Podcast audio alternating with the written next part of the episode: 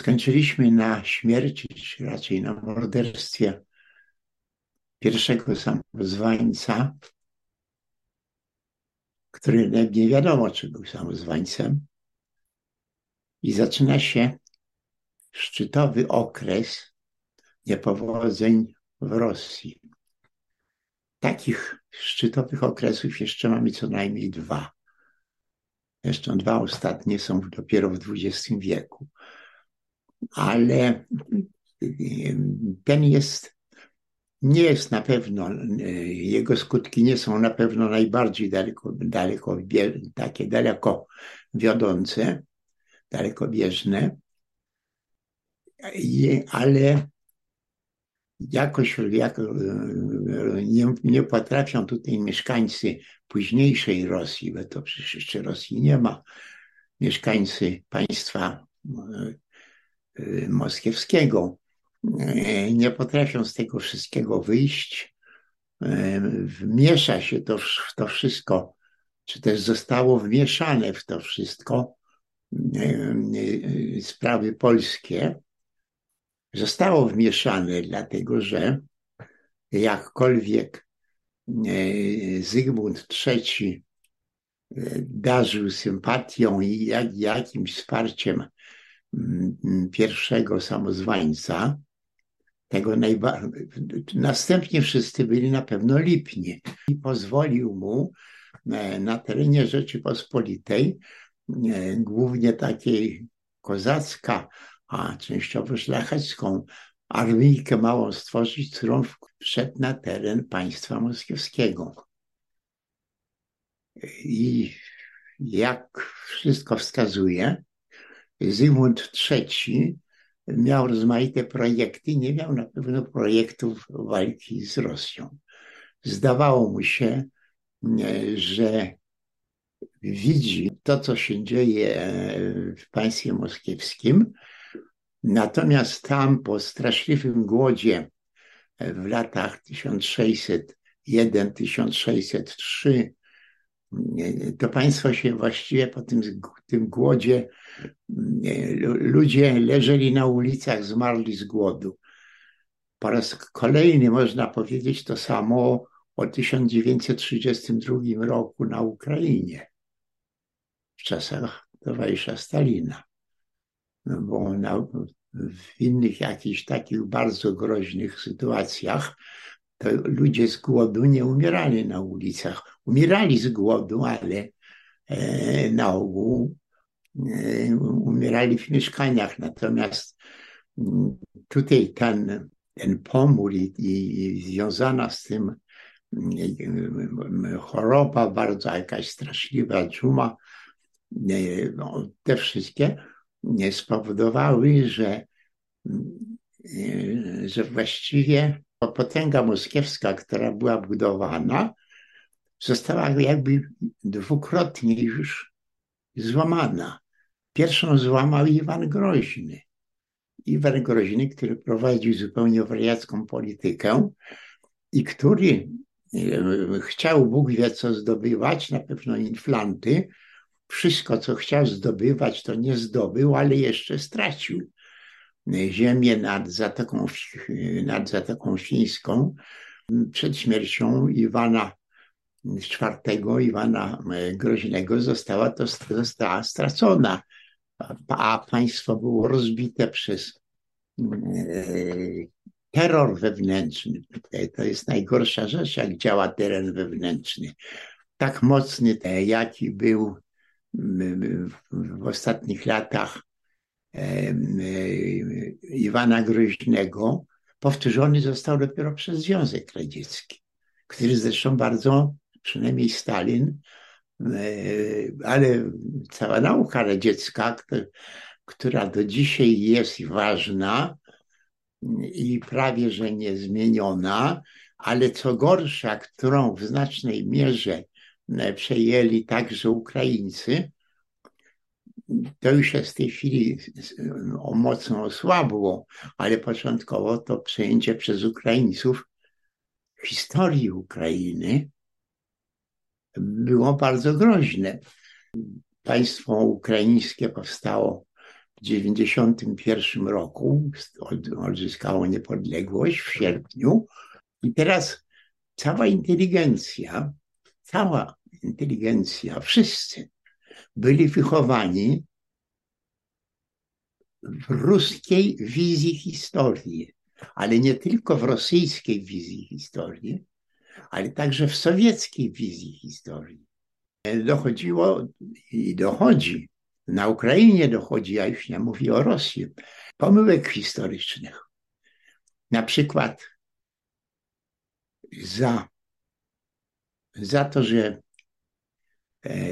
Wielkie Księstwo Litewskie a, i późniejsza Ukraina, jak przejęły wiarę unicką w końcu, e, w końcu XVI wieku.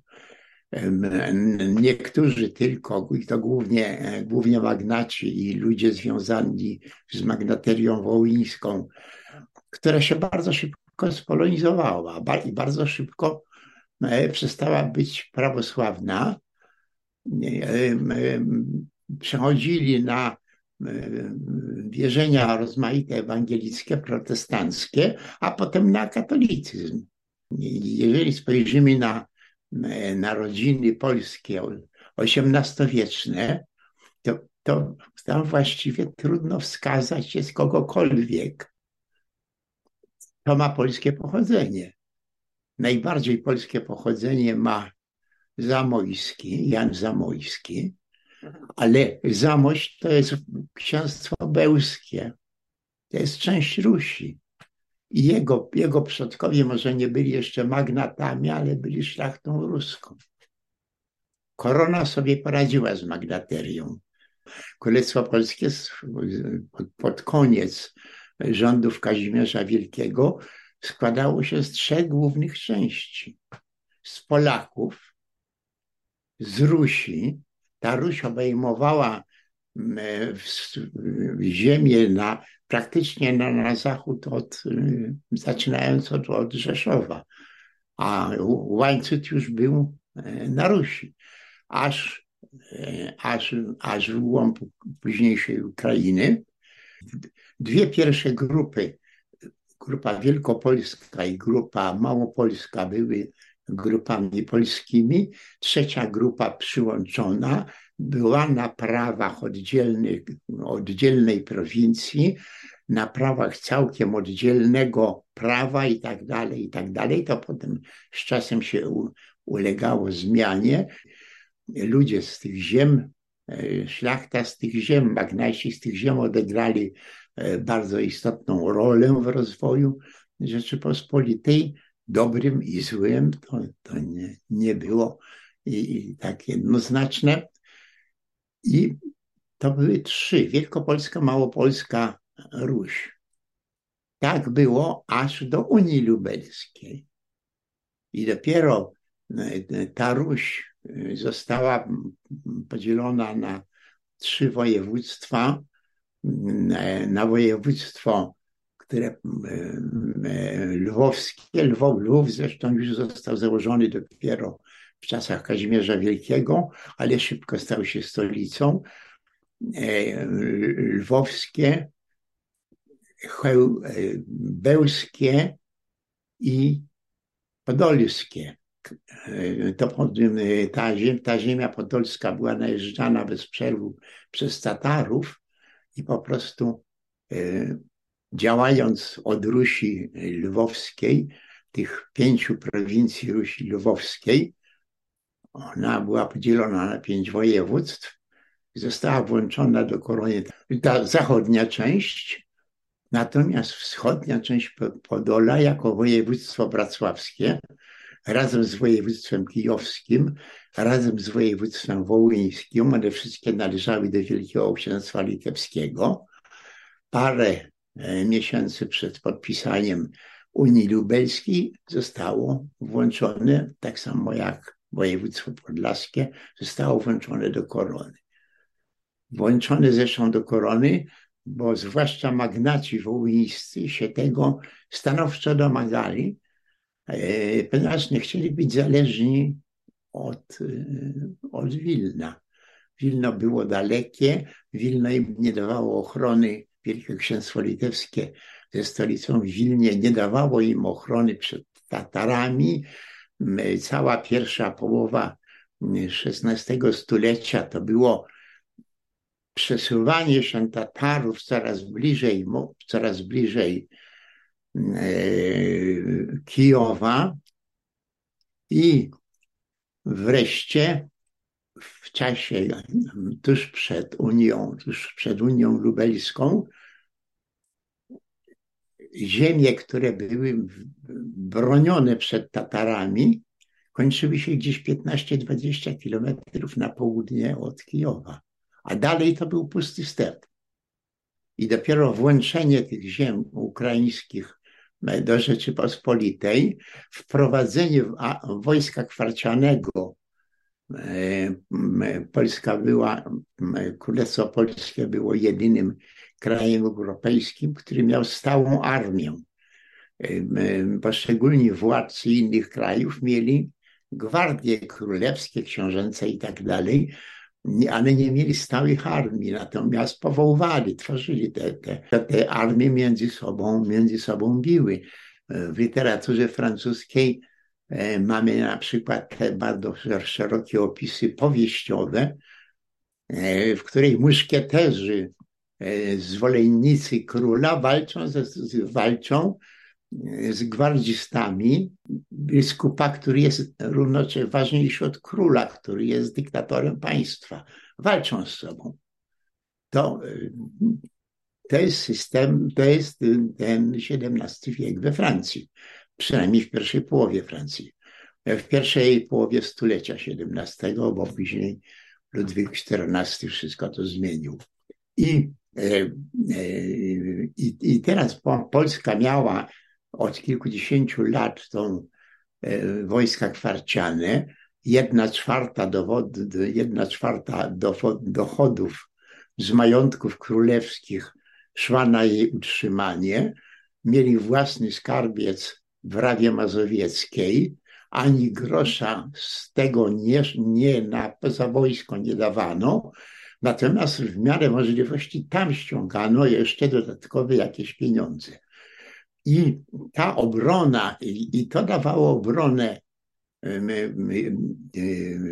województw podolskiego, e, ruskiego, czyli lwowskiego, obronę przed, stworzono po prostu stałą obronę przed E, Tatarami. I e, magnaci wołyńscy chcieli takiej obrony. Były cztery takie drogi, przez które przechodzili na północ Tatarzy.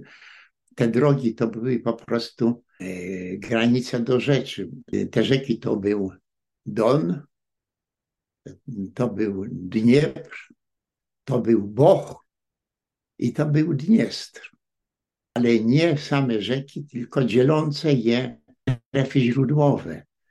Po prostu Tatarzy to była wyłącznie konnica i oni mogli tam bardzo szybko, błyskawicznie niemalże, między, nie, nie miały żadne błota, żadne wody im nie przeszkadzały, ponieważ tego nie było i czterema takimi szlakami Tatarzy najeżdżali na Rzeczpospolitą obojga narodów. Jeden najazd y, tatarski który bardzo błyskawicznie przeszedł te, te szlaki między wodami i nagle się pojawił gdzieś na wschodnim Wołyniu i dotarł na Lubelszczyznę. Był jeden taki tylko e, najazd tatarski, ale e, szczególnie okrutny po prostu ci Tatarzy się mogli błyskawicznie, błyskawicznie tam przemieszczać. I wojska kwarciane, które stały na granicy, ale korony, a nie Wielkiego Księstwa Litewskiego, czyli na granicy województw ruskiego i, i podolskiego, to te wojska w, na, po Unii Lubelskiej w następnych latach przejęły granicę aż do Dniepru, a, za, pod, a na, na wschód od Dniepru zaczynały tam e, były włości księcia Jeremiego, znanego nam przecież żołniem mieczem. I one były po prostu e, były w stanie same się obronić. Ale póki nie było Unii Litewskiej, to, to państwo litewskie, ta część e, Rzeczypospolitej obojga narodów, Wielkie Księstwo Litewskie, było najeżdżane ze wschodu, ze strony Moskwy. Te najazdy zaczęły się na początku XV y, wieku i, i, i dopiero w połowie XVI wieku zostało, zostało, to, e, zostało to przerwane. E, przerwane przez y, wojska kwarciane, które były wojskami koronnymi, ale te trzy województwa stały się też koronne, te trzy województwa południowe Wielkiego Księstwa Litewskiego i już później ziemie zagarnięte przez Moskali e, wcześniej, wschodnie, które prawie sięgnęły Dniepru na północ od Kijowa, to te ziemie zostały aż po Okę, aż po rzekę Okę, graniczną rzekę Wielkiego Księstwa Moskiewskiego, ziemię po Okę, Smoleńsk i tak dalej, zostały przywrócone, przywrócone Litwie. Powstało województwo czernichowskie. Moskale zostali wtedy, czy Moskwicini, to będzie prawidłowo, bardziej prawidłowa nazwa, zostali odepchnięci aż do Oki i taka była sytuacja także na początku XVII wieku, kiedy władcą był w Rzeczpospolitej e, Zygmunt III Waza. Zresztą wyjątkowo zły król, który się cieszy poparciem części historyków, ale właściwie nie wiadomo za co. Władca, który wszystko był gotów ofiarować, żeby zostać E, królem szwedzkim, zresztą formalnie przez jakiś czas był, w istocie nie mógł być królem z jednego, z jednego prostego powodu. Szwedzi zmienili wyznanie i stali się protestantami. Bardzo silnymi, bardzo przywiązanymi do władzy protestanckiej, bardzo wrogimi przeciwko katolikom. Natomiast Zygmunt III był naj, najbardziej wybitnym o, o, osobnikiem, który trzymał się wiary katolickiej. Wszystko, co mógł, to uzgadniał z papieżami. E, wszystko, co mógł, to się do, do, dochodziło to do rozmaitych, e, do rozmaitych kłopotów wewnątrz Polski, łącznie z Rokoszem Zebrzydowskiego. Do, do, to dochodziło.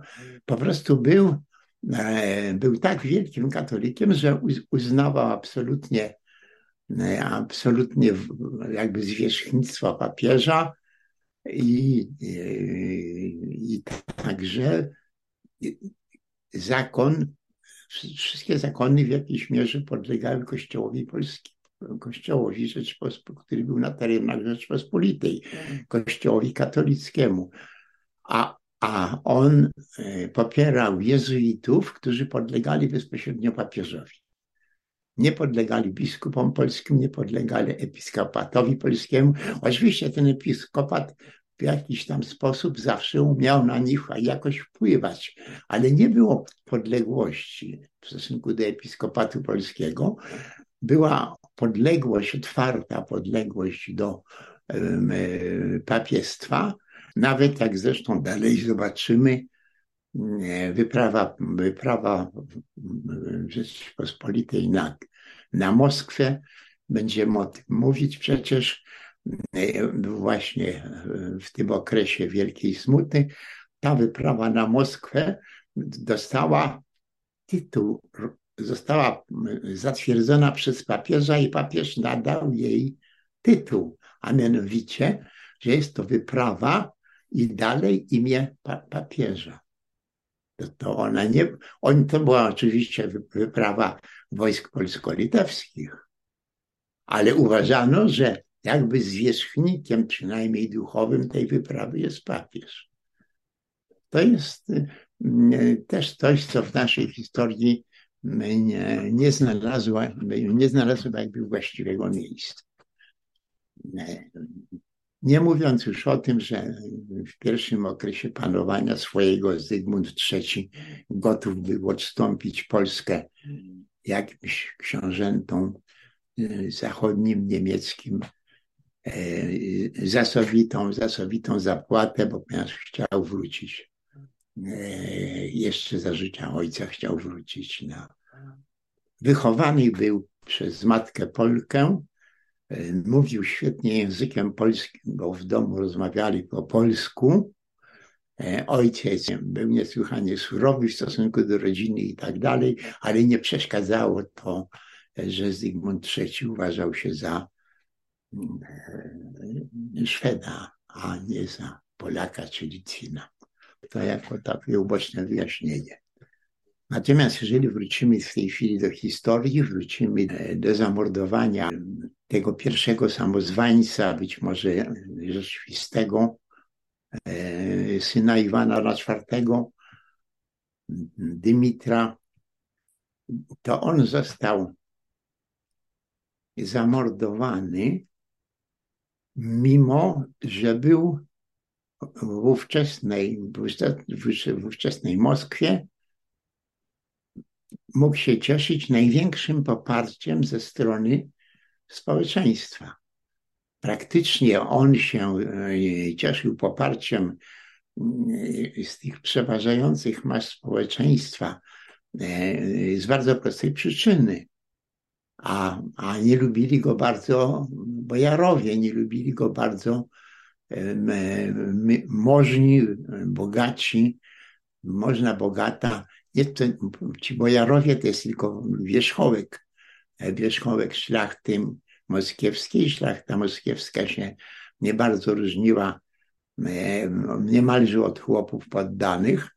Natomiast bojarzy, było ich względnie przecież niewielu, odgrywali tą zasadniczą rolę.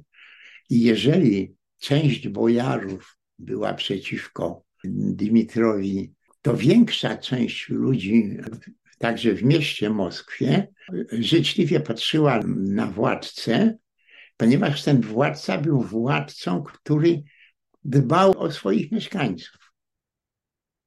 Nie dawał im zrobić krzywdy. Już praktycznie chłopstwo, to chłopstwo, które początkowo było dość e, przez właścicieli gruntów e, dość szanowane, to się w czasie tych trzech poprzedników Dymitra właściwie zamieniono ich na, na chłopstwo niewolnicze. Nie wolno im było porzucić pana, to było za ucieczkę karano śmiercią albo karano obcięciem rąk czy obcięciem nóg. Wybierano częściej śmierć niż obcięcie róg, dlatego że po śmierci to nie trzeba go było żywić, a jak mu obcięto ręce, to on pracować nie mógł. No to po co taki? między innymi tego rodzaju praktyki e, Dymitr, który miał niewątpliwie miał polskie wychowanie w jakiejś e, rodzinie szlacheckiej takiej o, o wysokim stopniu kultury. Przez te 11 miesięcy, kiedy rządził, to starał się to wszystko jakoś e, poprawić. Co się po tym, po tym morderstwie dzieje? Przede wszystkim ponad pół roku wcześniej Wasyl, książę Wasyl e, Szujski organizuje jakąś rewoltę przeciwko e, władcy, która zostaje ujawniona trafia to pod sąd bardzo nielicznych przywódców y, rządowych, którzy od razu chcą go skazać na karę śmierci. Y, car Dymitr odbiera im to prawo, przekazuje do do sądu bojarskiego. Sąd bojarski po raz drugi skazuje Wasila na karę śmierci i car Dymitr go po prostu ułaskawia. Zamiast ściąć mu głowę, czy w jakikolwiek inny sposób wykonać karę śmierci, z reguły robiono to o wiele bardziej okrutnie, to po prostu udziela mu tylko nauk moralnych. To jest wszystko. I gdy w Polsce dochodzi do, do Rokoszu Zebrzydowskiego e, w, w 1607 roku, w marcu, jest to Rokosz przeciwko, przeciwko Zygmuntowi III, czyli mówiąc inaczej, e, Rzeczpospolita ma związane ręce, to Wasyl Szujski organizuje dopiero kolejny spisek. Zresztą takich spisków w życiu miał co najmniej pięć w stosunku do różnych władców, ponieważ wie, że, że, że Polska, że Rzeczpospolita będzie mogła interweniować, jeżeli ktoś będzie chciał obalić tego cara, którego rzekomo nam Polacy nasłali. Rzekomo, bo, bo wiesz, on e, limit robił to sam. sam e, mimo ostrzeżeń, że, e, że to jest niebezpieczne, że, e, że może się nie udać i tak dalej. E, właściwie nikt go, nikt go, nikt istotny w Polsce go na, nie namawiał na odbijanie tronu, jeżeli ten tron był rzeczywiście jego. I on to robił bez pomocy.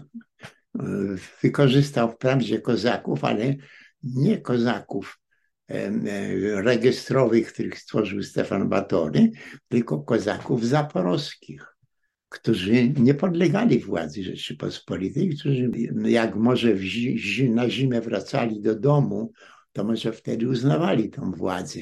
Ale jak się robiła wiosna i szli na Tatarów, żeby się w coś obłowić, to wtedy się oczywiście, że nikogo z Rzeczypospolitej nie pytali, czy mogą tych Tatarów napaść, czy nie mogą. Mogą. Tak dalece mogą, że nawet spalili zrabowali y, kozacy zaporoscy, spalili i y, zrabowali port i miasto po przeci, dokładnie po przeciwnej stronie Morza Czarnego. Od Krymu bardzo daleko. Trzeba było długo tam płynąć. Po prostu panowali na Morzu Czarnym. Y, I oczywiście, ale to kozacy zaporoscy, a, a nie a nie kozacy rejestrowi, e, stworzeni przez, e, przez Batorego. I właśnie wykorzystując to zajęcie Zygmunta III, e, który z tym rokoszem sobie kiepsko radził, mm, w sumie to ponad dwa lata trwało, została przeprowadzona ta sprawa. I tutaj mamy pozornie zupełnie inne zagadnienie. Mamy ogromne rozbieżności między historiografią polską a historiografią rosyjską. Objawiają się między innymi w tym, że jak spiskowcy Wasyla y, Szujskiego są już w gotowości do, do E, do podjęcia ataku, to dwie, dwie rzeczy robi e, Wasyl, książę Wasyl, Wasyl Szujski. Pierwsza z tych, tych to ogłasza odezwę jakoś do, do, do mieszkańców Moskwy, brońcie się przed Polakami, bo oni rabują was. I w tym samym czasie drugie. Otwierają się wszystkie bramy licznych więzień.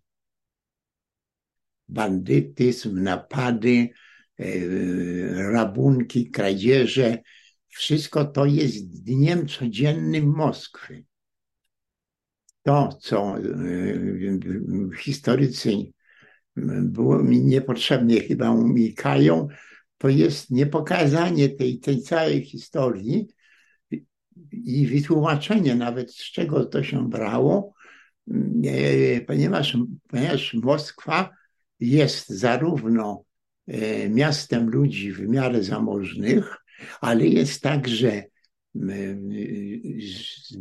zbieraniną biedoty i ta biedota nie, nie może znaleźć żadnej dobrej pracy, może natomiast ukraść, napaść i tak dalej.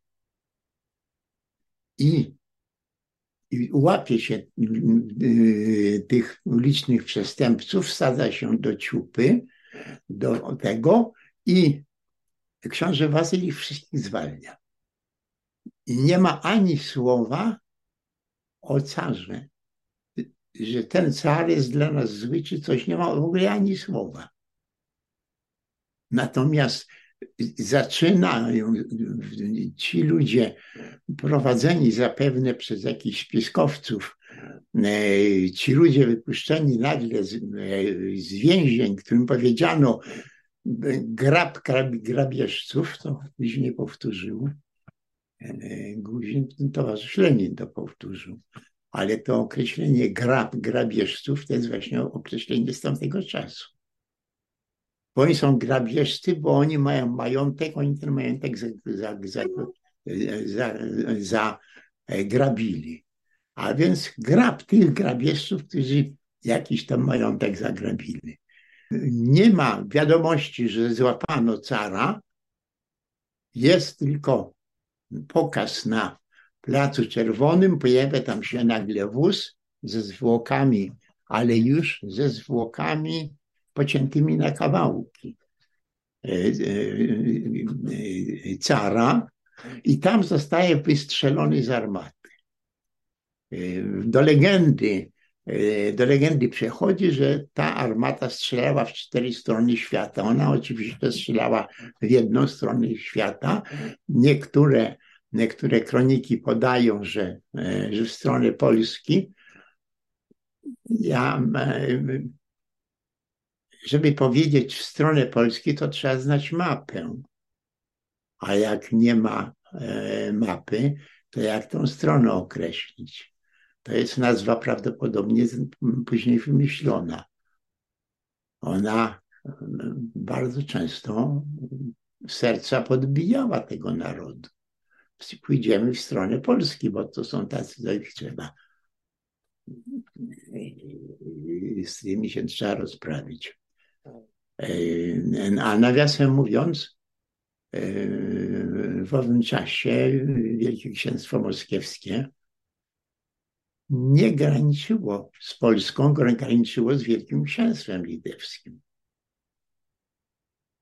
A dopiero E, zaczęło graniczyć z koroną e, w momencie, kiedy e, opanowali Ruś Słobocką, to znaczy tą taką, gdzie uciekinierzy przed wojną zasiedlali, taką ludzi, ludzi żyjących swobodnie, którzy nie mają panów nad sobą, i dopiero wtedy, ale przecież to jest e, druga połowa XVII wieku, początek XVIII, to dopiero e, wtedy z Polską oni graniczyli.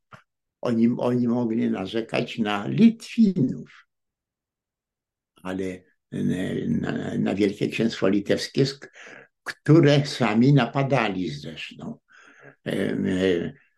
I tam ta, te napady od początku XVI wieku, e, te napady były liczne i ta granica się aż do, do, do tych czasów, o których mówimy, e, granica się Litwy cofała na zachód, w stronę, w stronę Dniepru.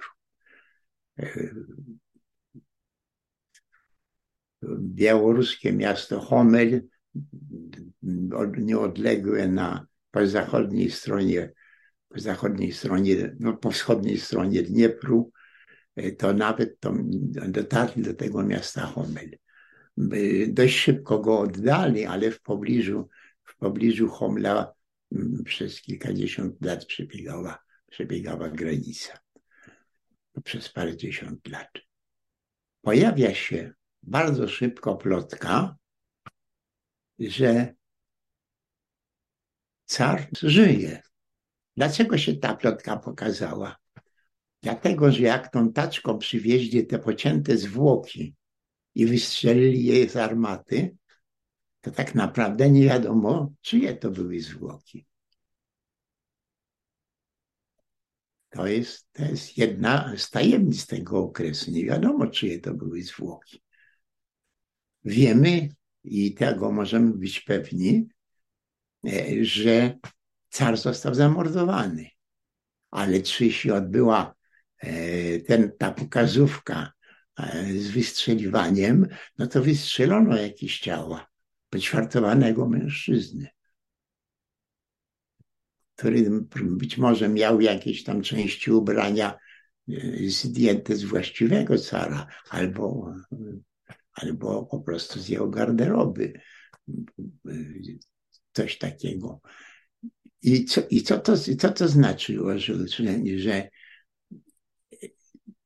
pojawiła się, pojawiła się od razu wątpliwość wśród ludzi zebranych i patrzących, jak się tutaj na cztery strony świata wystrzeliwuje e, samozwańca, okrutnego rzekomo, nikogo nie kazał zamordować. Otóż jak, jak, jak to jest, to wątpiących mogło być dużo. I w ciągu jakichś dwóch miesięcy po, po tym car e, Wasyl został wybrany carem, ale właściwie wybrany carem e, trzeciego dnia po tej całej krwawej imprezie, ale tylko dlatego, że jego ludzie chodzili po mieście i, pozostałe rodziny bojarskie, które nie uczestniczyły w, w tym spisku, bały się po prostu Wasyla. Nie zamordowano tylko Polaków, mężczyzn, bo kobiety, kobiet nie, kobiety gwałcono tylko, tylko powiedzmy. W takiej sytuacji każdego można było zamordować i cokolwiek o nim powiedzieć. I, i, i tak pod kosztem strachu e, e, Wasyl został wybrany na cara, powołał e, taką radę, w której na tych bojarów głównych włączył i mówił o nich, to są moi bojarowie. I to byli rzeczywiście jego bojarowie, ponieważ go się straszliwie bali. Tylko, że i on mówił, jedni mnie kochają, drudzy mnie nienawidzą, ale to są moi bojarowie. I teraz ci, co kochają, to byli, to byli rzadcy. A ci, co nienawidzili, to byli prawie wszyscy. I co, powiedzmy sobie szczerze, nie, nie ułatwiało rządów państwem. Jeżeli taka rada bojarska tutaj stoi za pleczną, to car musi być bardzo ostrym samodzierżcą, żeby tych ludzi, którzy go nienawidzą, utrzymać w ryzach. To też jest taki może niezrozumiały dla Europejczyków, dla ludzi Zachodu, ale nie tylko Zachodu, całej Europy. Nawet powiedziałbym, że wschodnia Europa bardziej się odbiera, jest w ogóle niezrozumiały.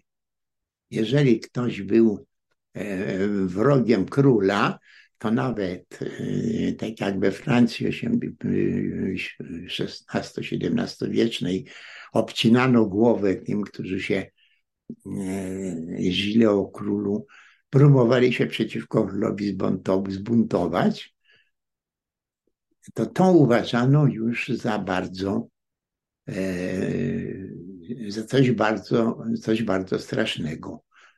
E, jeżeli mordowano w państwie moskiewskim, to nie mordowano, że, że rozstrzelano, tylko mordowano, że najpierw go ogłuszono, potem mu obcięto język, potem mu obcięto ręce, poćwiartowano, a potem go, jak już to wszystko było i on już resztką jakoś tego życia, to go jeszcze topili.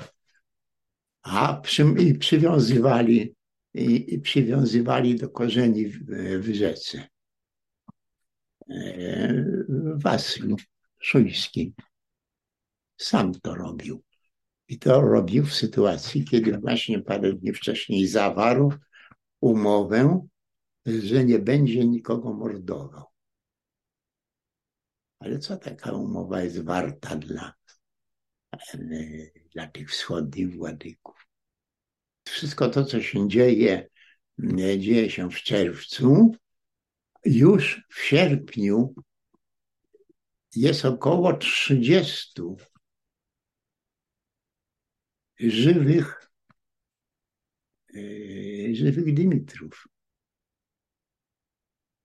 Po prostu jedni się ogłaszają, drudzy uznają. Pojawiają się, pojawiają się samozwańcy, e, samozwańcy, czyli ci, którzy mówią, ja uciekłem i tak dalej. I jest to, e, jeżeli, jeżeli czytamy dzisiaj prace historyczne, to czytamy to ze zrozumieniem, że oni chcieli mieć jakichś własnych carów. Z jakimś zrozumieniem. Natomiast wtedy nie ma żadnego zrozumienia. Jest tylko przekonanie, że jak to, oni wystrzelili kogokolwiek, a car uciekł. No nie wiemy, który to był ten car, bo gdzieś się schował. I wtedy E, w tej, wtedy pojawia się niejaki Iwan Wołotnikow w tej trzydziestce, który przybywa no na nieszczęście do, e, do księstwa moskiewskiego, przybywa z Polski. A do tej Polski trafia też, też bardzo dziwnie. E, Iwan Wołotnikow jest Jedni, uważają, piszą, synem jakiegoś takiego średniej rangi szlachcica, inni piszą, że to jest syn e, chłopa pańszczyźnianego, chłopa, czy chłopa w ogóle niewolnika. E, I tutaj ta działająca, e, działająca do dzisiaj bardzo silnie w Rosji, te przekonania które na rozkaz stworzyli działacze komunistyczni e, w czasach już Stalina, a nie e, w tym okresie wielkiej smuty. Bołotnikow nie tylko, że zaczyna być nazywany, uważany za syna jakiegoś chłopa niewolnika, a nie szlachcica, ale jeszcze to, cała ta, to powstanie Bołotnikowa, ta cała wojna Bołotnikowa e, z e, Wasylem Szujskim jest w Rosji Sowieckiej, ale to i do dzisiaj, jest w Rosji Sowieckiej określane jako bunt chłopstwa. A nie był bunt chłopstwa. Jakkolwiek oczywiście chłopi, zwłaszcza ze spalonych wsi, Pojawiali się i walczyli i coś tam zdobywali, zabierali, co najmniej żywność dla siebie. Ciągle, ciągle mamy tutaj e, tego rodzaju kłopoty. Znaczy tego rodzaju kłopoty, żeby dojść do prawdy, do prawdy historycznej.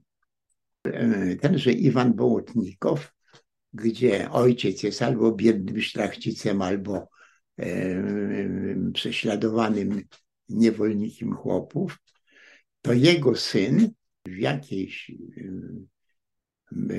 potyczce z jakimiś kozakami zostaje wzięty przez tych kozaków do niewoli i ci kozacy go sprzedają Tatarom, a Tatarzy go sprzedają na, do, do galer galernicy, e, potężne, e, potężne łodzie takie wiosłowe, ale potężne łodzie, to był główny w owym czasie główny sprzęt, na którym można było żeglować po morzu. I tam wszyscy wioślarze byli niewolnikami i byli przykuci do wioseł. I działo się to oczywiście w państwie mahometańskim, w państwie, w państwie osmańskim. Tutaj już to wszystko jest zapewne prawdą. Ten wołotnikom zostaje przykuty też do łodzi, do łodzi jakiejś dłużej. Ta łódź na Morzu Śródziemnym zostaje napadnięta przez jakąś inną łódź, którą była, która była łodzią niemiecką. Nie wiemy, co to znaczy niemiecką, bo Niemcy jako takie wtedy nie istniały, ale można liczyć, że, że, że była to że któryś z księstw z państw niemieckich. Było to. Nie wiemy, nie, nie wiemy dlaczego. I, ta, i ci, ta, ci wioślarze zostali wyzwoleni i wypuszczono ich do Italii na chyba, czy sprzedano e, na robotników i wtedy Bołotników ucieka przez Wenecję i pojawia się w Polsce, pojawia się w Krakowie, e, tuż przed e, morderstwem na pierwszym samozwańcu. I na wiadomość, że pierwszy samozwańcy, pierwszy samozwań został zamordowany, on sporządza list od rzekomego samozwańca do niego. Nie wiem, czy sam pisał, czy, czy ktoś mu napisał, czy jak, czy to ust nie było tylko powtarzane, ale w każdym razie że on ma samozwańcowi przywrócić tron i tylko przygotować wszystko na jego przyjazd. I on z takim, prze, z takim poleceniem rzekomym, albo napisanym, albo tylko mówionym, e, wszystkie, e, e, wszystkie archiwa, wszystkie papiery dotyczące tej części buntu kierowanej przez Bołotnikowa zostały przez Wasyla Szujskiego e, natychmiast e, zniszczone po, po zakończeniu, zakończeniu między nimi wojny. Także nie, nie wiemy, czy tam e, było jakieś polecenie na piśmie, czy nie było. W każdym razie przyjeżdża, pokazuje albo mówi tylko, car żyje, ale trzeba przygotować go i organizuje, organizuje wojsko. I to wojsko jest bardzo różne. W czasach stalinowskich to, to podobno była chłopska, chłopska armia. Tam rzeczywiście chłopi są, ale stanowią oni, co, co rosyjscy historycy e, do tego też przecież doszli, nie sowieccy, rosyjscy, wcześniej jeszcze, jeszcze, jeszcze w XIX wieku, e, do tego doszli, e, że, że owszem, byli tam e, chłopi, ale podstawowa, podstawową częścią tych wojsk Bołotnikowa to byli kozacy. Jeszcze mamy, mamy, mamy w tym czasie do jakby takich początków kozaczyzny. I, I to słowo kozacy może być trochę mylące, e, ponieważ jakkolwiek kozaczyzna powstała e, na, na ziemiach za porochami, e, za porochami Dniepru, Zadnieprze, na Zaporoscy, za Porochami, tam na, na zwłaszcza na wysepce Hortyca, rozmaite grupy kozaków w rozmaitym czasie formowały takich zbrojnych napastników, którzy równocześnie spełniali jakieś pożyteczne funkcje. To znaczy napadali, ale napadali na wroga, choć, choć, bez, choć bez żadnego, bez żadnego polecenia jakiegokolwiek rządu. Ci kozacy, którzy powstali właśnie na Zaporożu, przerzucali się na inne rzeki, przede wszystkim przerzucali się także na Don, i, i ale, ale jeszcze ci kozacy dońscy nie bardzo, nie bardzo różnili się od kozaków zaporowskich. Niektórzy szli jeszcze, e, jeszcze dalej na, na, na, w kierunku rzek, które prowadziły na Syberię i, e, i tam albo, albo nazw, przeniesiono nazwę, że, że tacy uzbrojeni słudzy nazywają się kozacy, albo rzeczywiście jacyś kozacy, głównie z Naddonu, ale może i z Zaporoża, sami tam przeszli i się wynajęli jako, jako tacy uzbrojeni, uzbrojeni strażnicy, którzy równocześnie mieli prawo e, miejscową ludność rabować we własnym interesie.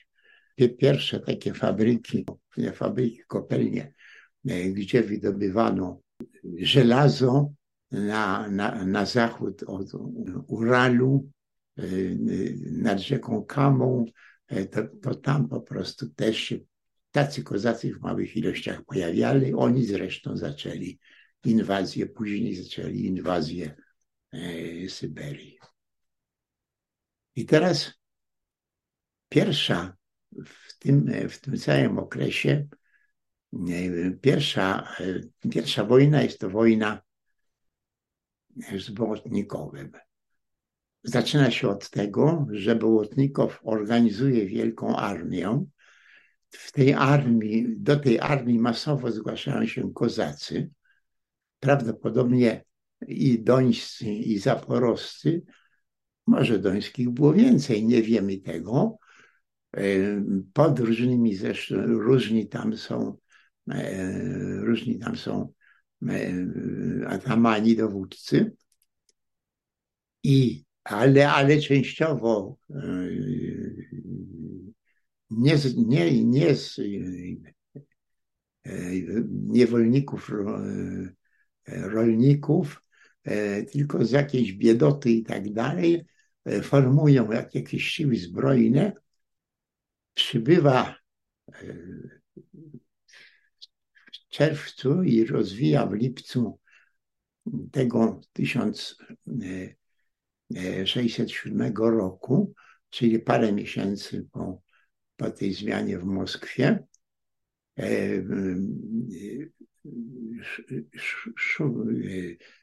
e, Bołotnikow niejako kończy organizowanie, e, kończy organizowanie tego swojego wojska i rusza na Moskwę. Moskwa ma cara, Wasyl książę Wasyl jest carem, jest, rządzi, bojarzy, którzy mu podlegają, go nienawidzą, wojsko, które gdzieś tam wysyła, to ucieka. I Wołotnikow podchodzi pod całą Moskwę. I szykuje się do zdobycia Moskwy.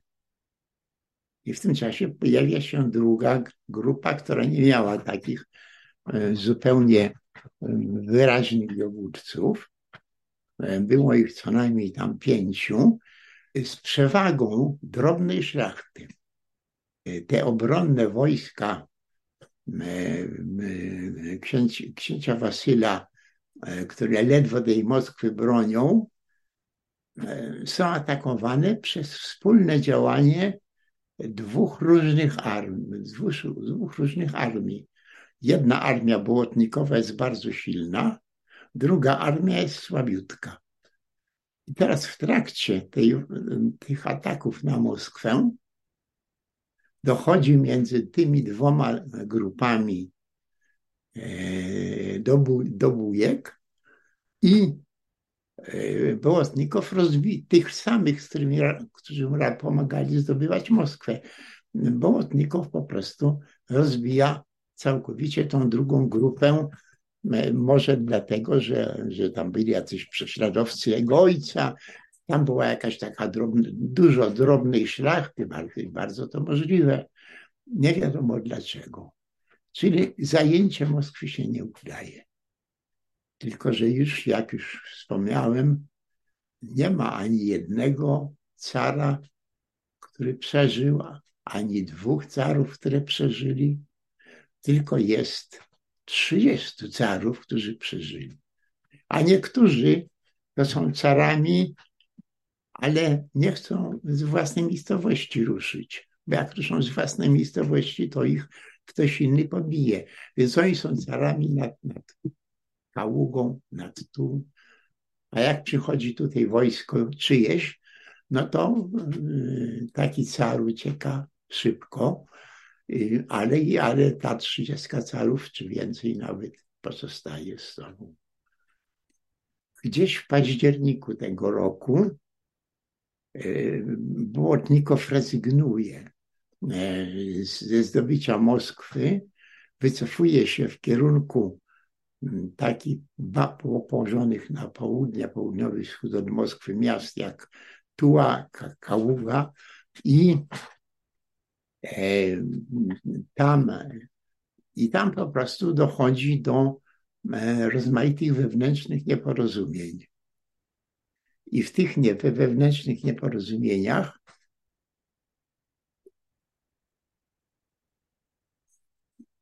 pojawiają się takie kwestie.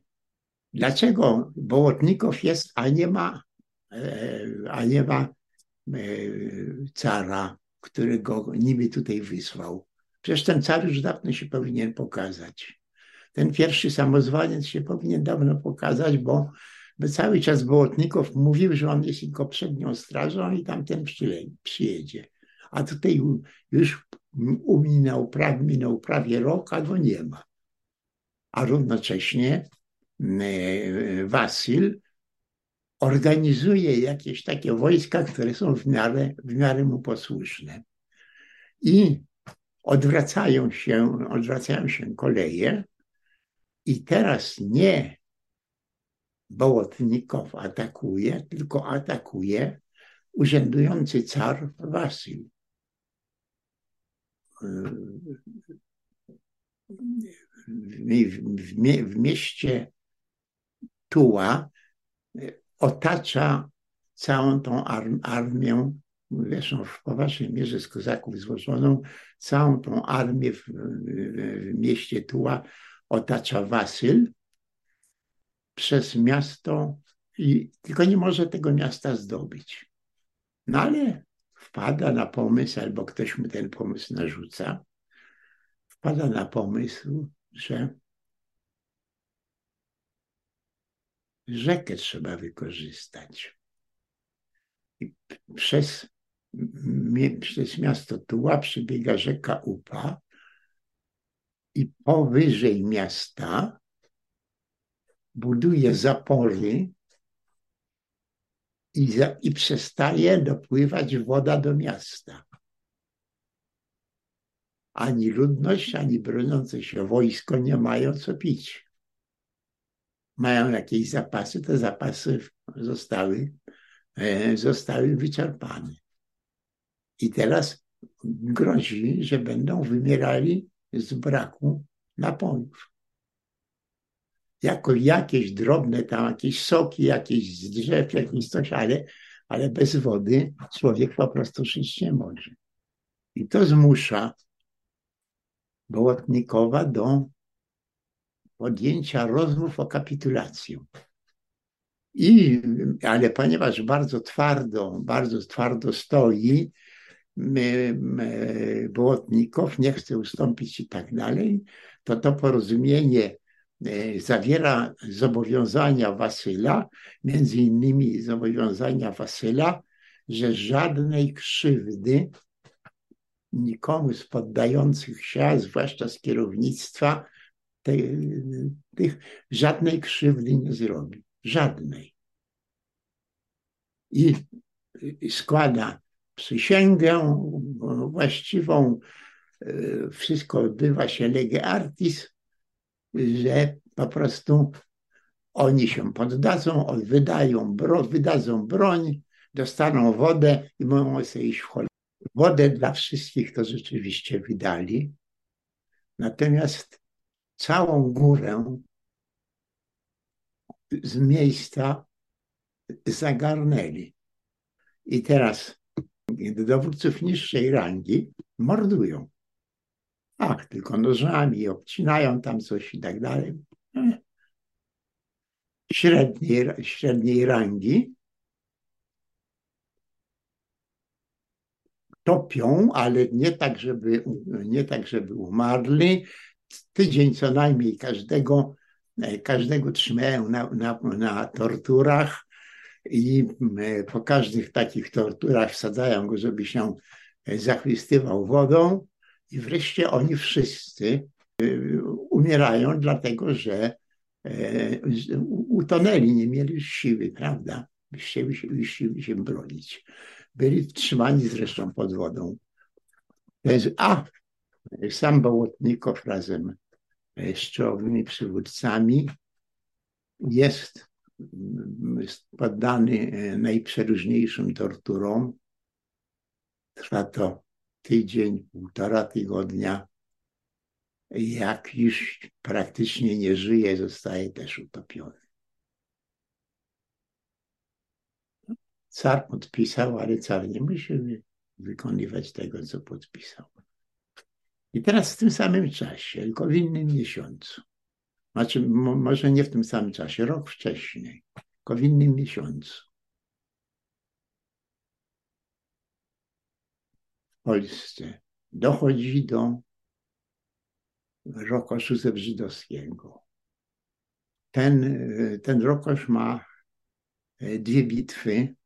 Pierwsza właśnie jest przed rokiem, druga jest w następnym roku.